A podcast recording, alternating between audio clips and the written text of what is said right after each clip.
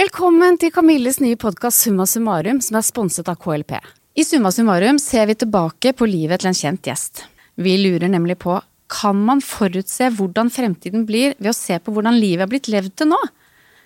Vi som skal prøve oss på dette fremover er psykolog og lykkeforsker Ragnhild Bagnes og journalist Kjersti Kvam, som altså er meg.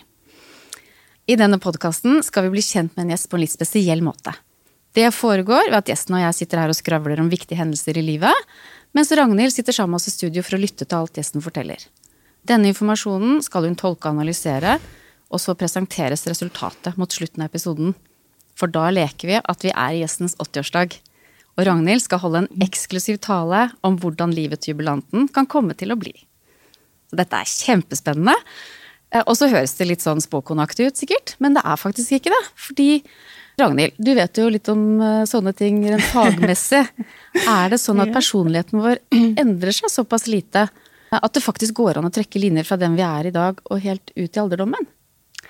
Det er klart at vi påvirkes jo hele tiden av det som skjer oss, og det kan være hendelser som preger oss eh, lenge og resten av livet, men, men vi tenker gjerne at personligheten, eller disse grunnleggende personlighetstrekkene, er ganske stabile fra trettiårsalderen. Mm. Mm. Så det er mye som er stabilt. Ja. Men hva ser du etter da, når du skal danne deg et bilde av et menneske på så kort tid som vi har på denne podcasten?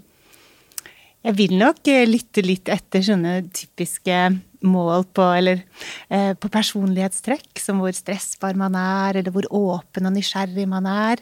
Eh, og så litt om hvordan man løser problemer, og mm. hva man har opplevd I livet. Mm. Mm. Så spennende. Følg podcasten for å få med deg første episode med Linn Skåber som gjest.